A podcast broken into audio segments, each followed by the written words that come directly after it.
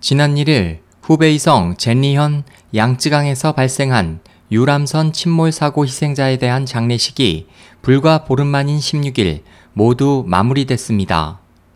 17일 중국 신문망 등 현지 언론들은 후베이성 당국이 전날 마지막 희생자 2명의 화장식을 진행해 둥팡지싱호 침몰 사고 희생자 442명에 대한 장례가 모두 완료됐다고 전했습니다.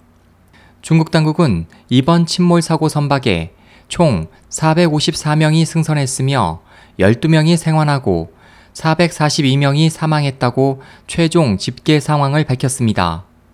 희생자 장례식은 사고 발생지인 젠리현 인근의 홍호시와 장리현 등 세 곳에서 진행됐으며 당국은 유족들로부터 장례 신청을 받은 뒤 각각 장의차와 운전기사, 민정간부, 경찰관 등을 배치해 장례를 진행시켰습니다.